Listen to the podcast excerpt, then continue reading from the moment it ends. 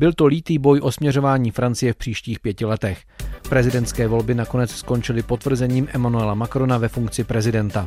Naposledy se podařilo post obhájit pravicovému kandidátovi Jacques Chiracovi v roce 2002. Pak prezidenti vydrželi vždy jen jedno volební období. Jaké to ale je vítězství, když nového prezidenta zvolili lidé jako menší zlo? Jak to, že posiluje ve Francii nacionalistická strana Marine Le Penové? Jaké úkoly teď před staronovým prezidentem jsou? Jsem Pavel Novák a přináším odpovědi na tyto otázky v Evropě+. Evropa+.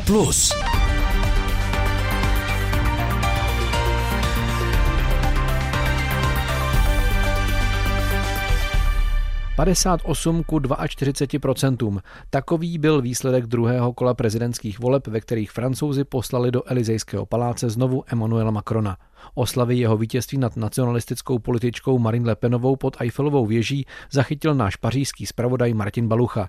Já pak sledoval přijetí porážky Marine Le Penovou v konferenčním centru na okraji Bulonského lesa.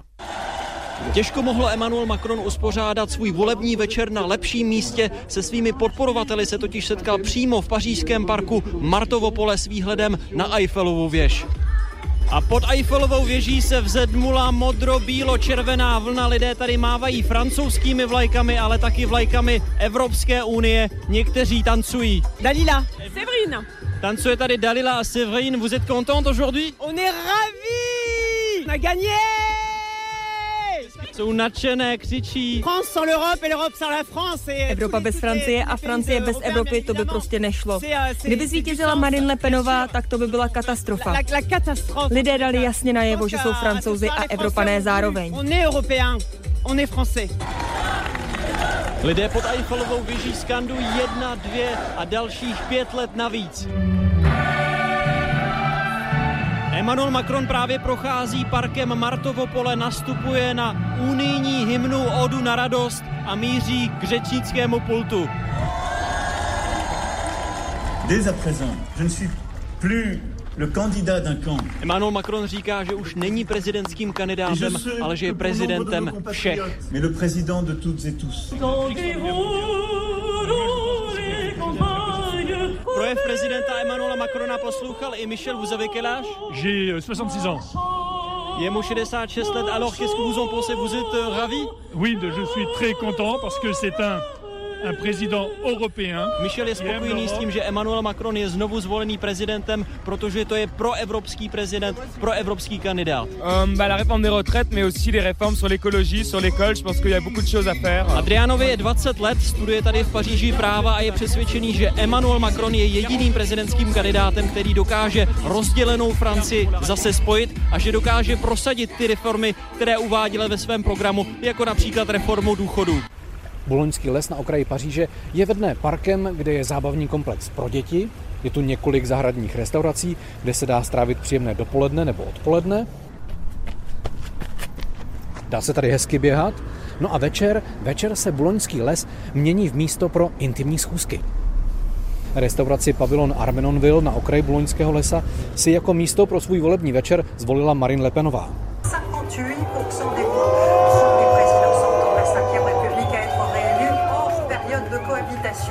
V sále pavilonu Armenonville v Buloňském lese to po oznámení odhadů volebních výsledků zahučelo nesouhlasem a zklamáním, ale toto je zkrátka výsledek.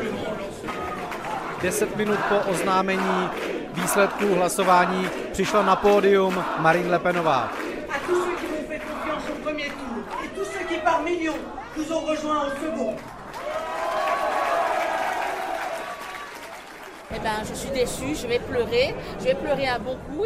Slečna Puisel, oblečená celá v červeném, je zklamaná, že Marine Le Pen nevyhrála. Říká, že nenávidí Emmanuela Macrona, protože se chová povýšenecky. Je smutná a dnes večer plakala a ještě prý plakat bude. Zítra už to snad bude lepší.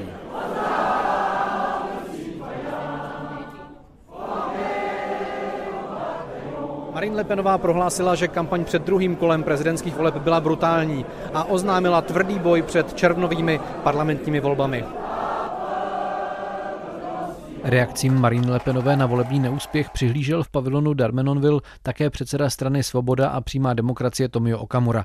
K reakci Marine Le Penové na výsledek hlasování Českému rozhlasu řekl. Marine je velmi silná, statečná žena, která v tom mužském světě, což je politika, opravdu nedává nikomu příležitost si snad myslet, že protože je ženou, že by ji mohli jakkoliv podceňovat. Já si myslím, že je to obrovské morální vítězství, protože musím říci, že to, co Marin vnímá, je, že ty myšlenky, jejíž je nositelem a jsme ve té společné frakci, to znamená, že ta unifikovaná globalistická Evropská unie pod tím jedním vedením z toho Bruselu, že není tou budoucností. A je vidět, že ta myšlenka posiluje, protože mít o 1/4 víc hlasů, mít o 8% víc hlasů, tak to je podle mého názoru postup. A za těch 5 let, jestli se Malin rozhodne, uvidíme, jak se rozhodne. Sice říkala, že třeba to budou už poslední volby, uvidíme. Ve volbách je hodně emocí a já bych si přál, aby samozřejmě bojovala dál. Já jsem říkal, že budeme dál bojovat, že já za ní budu stát i za těch 5 let.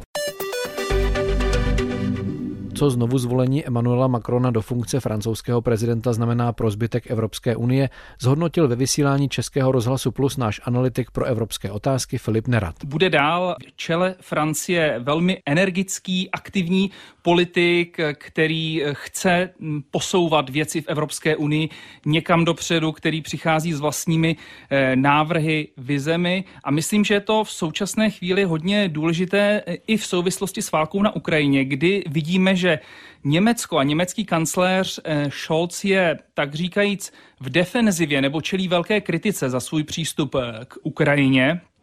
A to jakýmsi způsobem ochromuje ten tradiční motor unijní Berlín-Paříž. A pokud z mého pohledu to bude teď hodně záviset právě na Emmanuelu Macronovi, zda se podaří ten tradiční motor znovu nahodit a znovu tady bude ten klasický tahoun té evropské politiky. Takže v tomto, myslím, bude hrát výraznou roli. Francie do konce června předsedá Evropské unii, tedy do začátku českého předsednictví zbývá ode dneška 66 dní.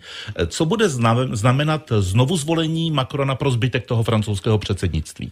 Tak především to znamená to, že to předsednictví bude moct dojet podle těch současných plánů, protože nástup Marine Le Penové do Elizejského paláce by v podstatě znamenal takové politické ochromení toho předsednictví, které a Francie by ho jenom tak udržovala a předala České republice, jak si říkal. Teď tedy může dotáhnout ty věci, které si Francie předsevzala. Ona třeba v souvislosti s tou válkou na Ukrajině a s tím přívalem ukrajinských uprchlíků do Evropy mluví o tom, že chce nějakým způsobem posunout tu reformu migrační politiky, ale chtěla by také vyslat do konce toho svého předsednictví nějaký jasný signál o unijní perspektivě Ukrajiny, což se zatím nedařilo, takže to jsou věci, které můžeme očekávat, že se o to Emmanuel Macron ještě pokusí. Uvedl analytik Českého rozhlasu pro dění v Evropské unii Filip Nerad.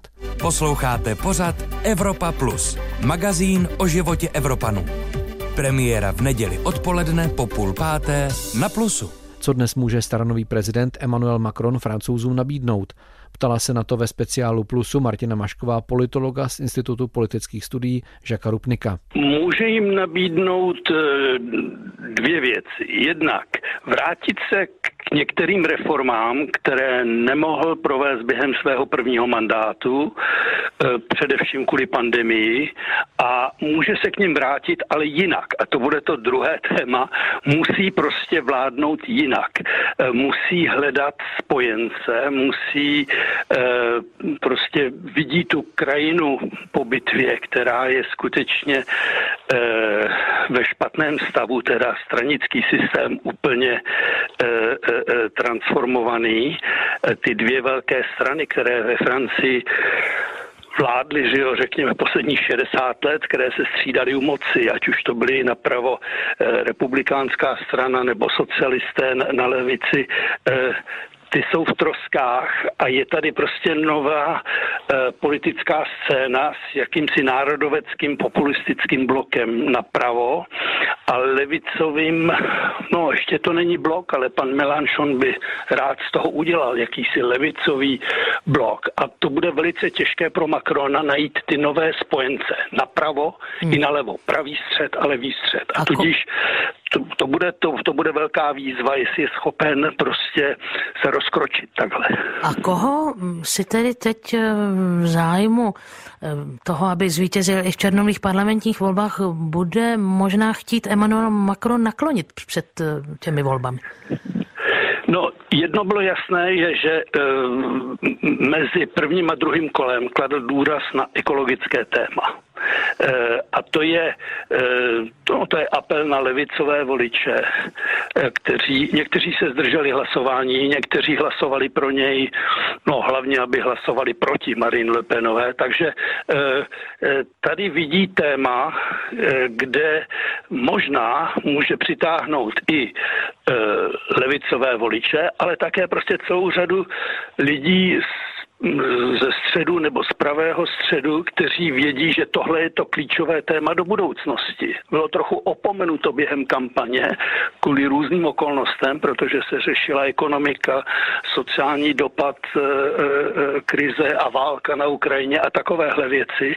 To ekologické téma by možná on to aspoň takhle zdůraznil a dokonce včera to ještě znovu zmínil, že tohle by mohlo být téma, kolem kterého by stavěl svou ekonomickou politiku, ale také prostě svoje přemýšlení o demokracii. A tam možná je to nové, že si uvědomuje, že nemůže vládnout jenom proto, že má většinu. Tolik politolog z Pařížského institutu politických studií Science Po, Jacques Rupnik.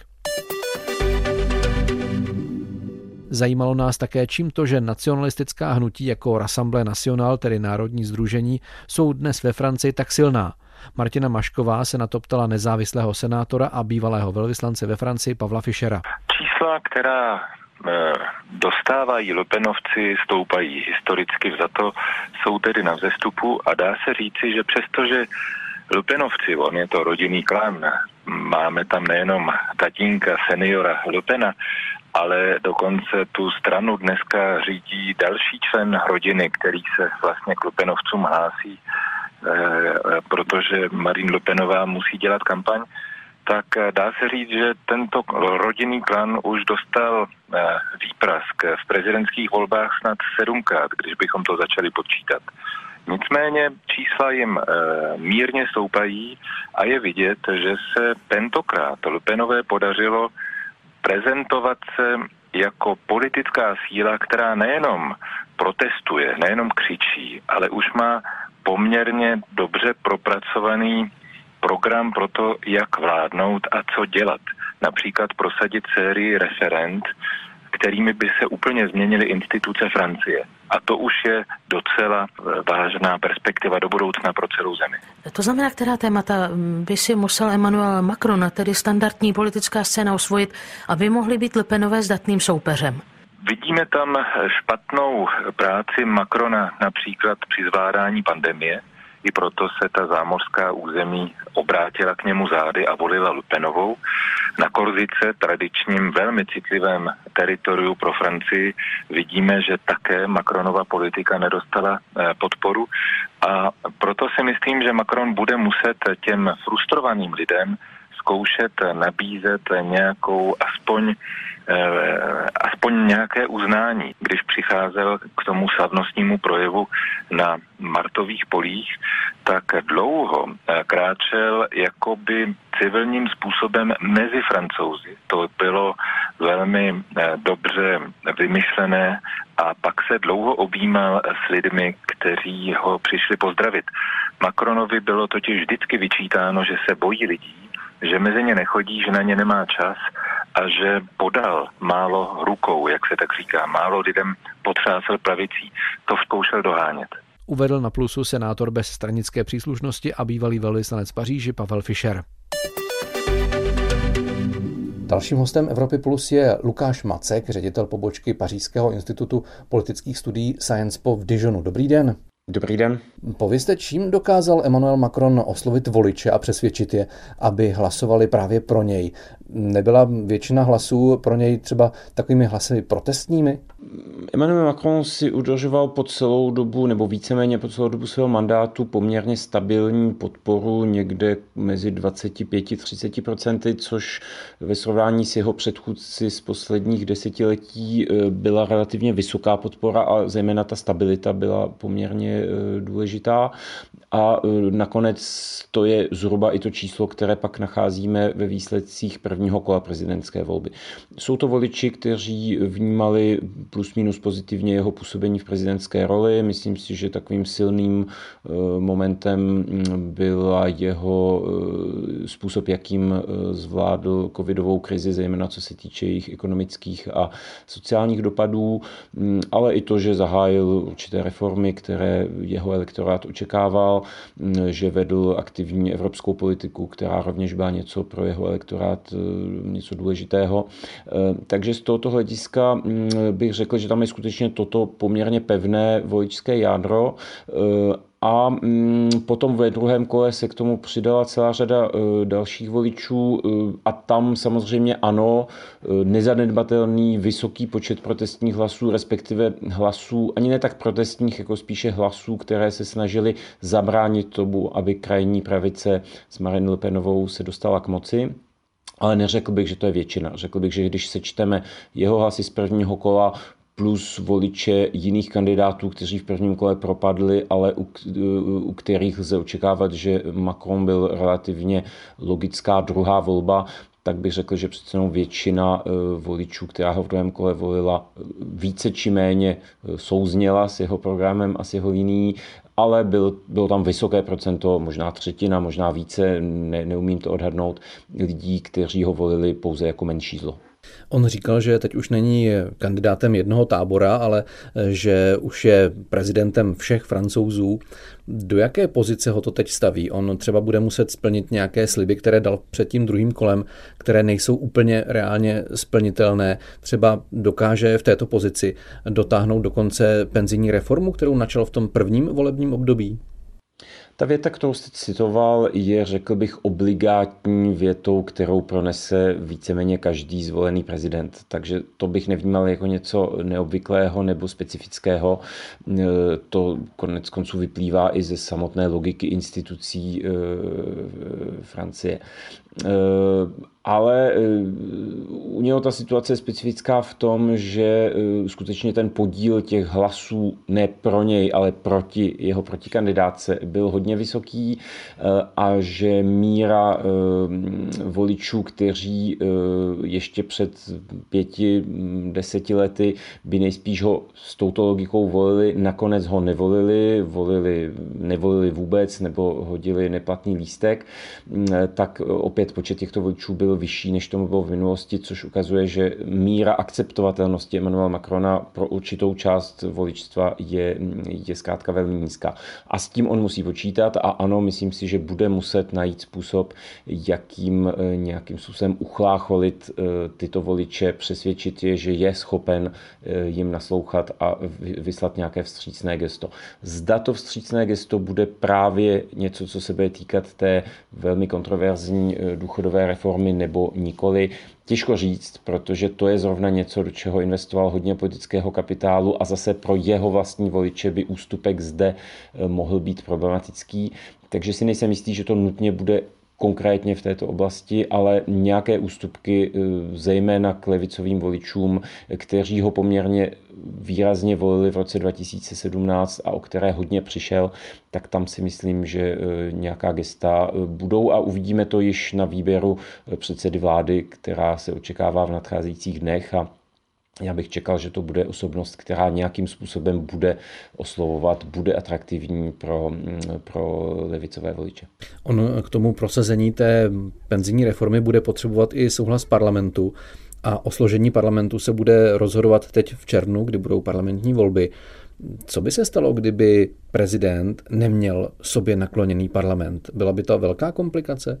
Ve Francii tato situace se stala několikrát v posledních desetiletích, říká se tomu kohabitace, soužití. Francouzské instituce na to nejsou stavěny, ale několik takových situací již celkem bez problémů přežili. To znamená, nebylo, a myslím si, že tím snáze, že Emmanuel Macron je politik, který díky svému středovému ukotvení je schopen podle různých témat hledat spojence tu napravo, tu nalevo, nebo eventuálně propojovat umírněný levý střed s umírněným pravým středem. Takže si myslím, že pro něho by to nemuselo být až tak složité. Nemyslím si, že bychom měli nějakou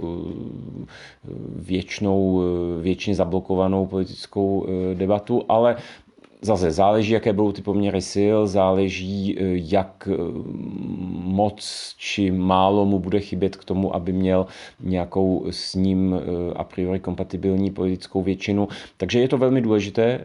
Může se stát, že skutečně většina v parlamentu bude výrazně antimakronovská a pak skutečně Emmanuel Macron stráví 5 let mandátu, kdy jeho pravomoci budou velmi omezené, respektive jeho reálná schopnost cokoliv prosazovat bude velmi omezená. A dá se teď pozorovat nějaká snaha vytvořit nějakou antimakronovskou koalici nebo nějakou skupinu?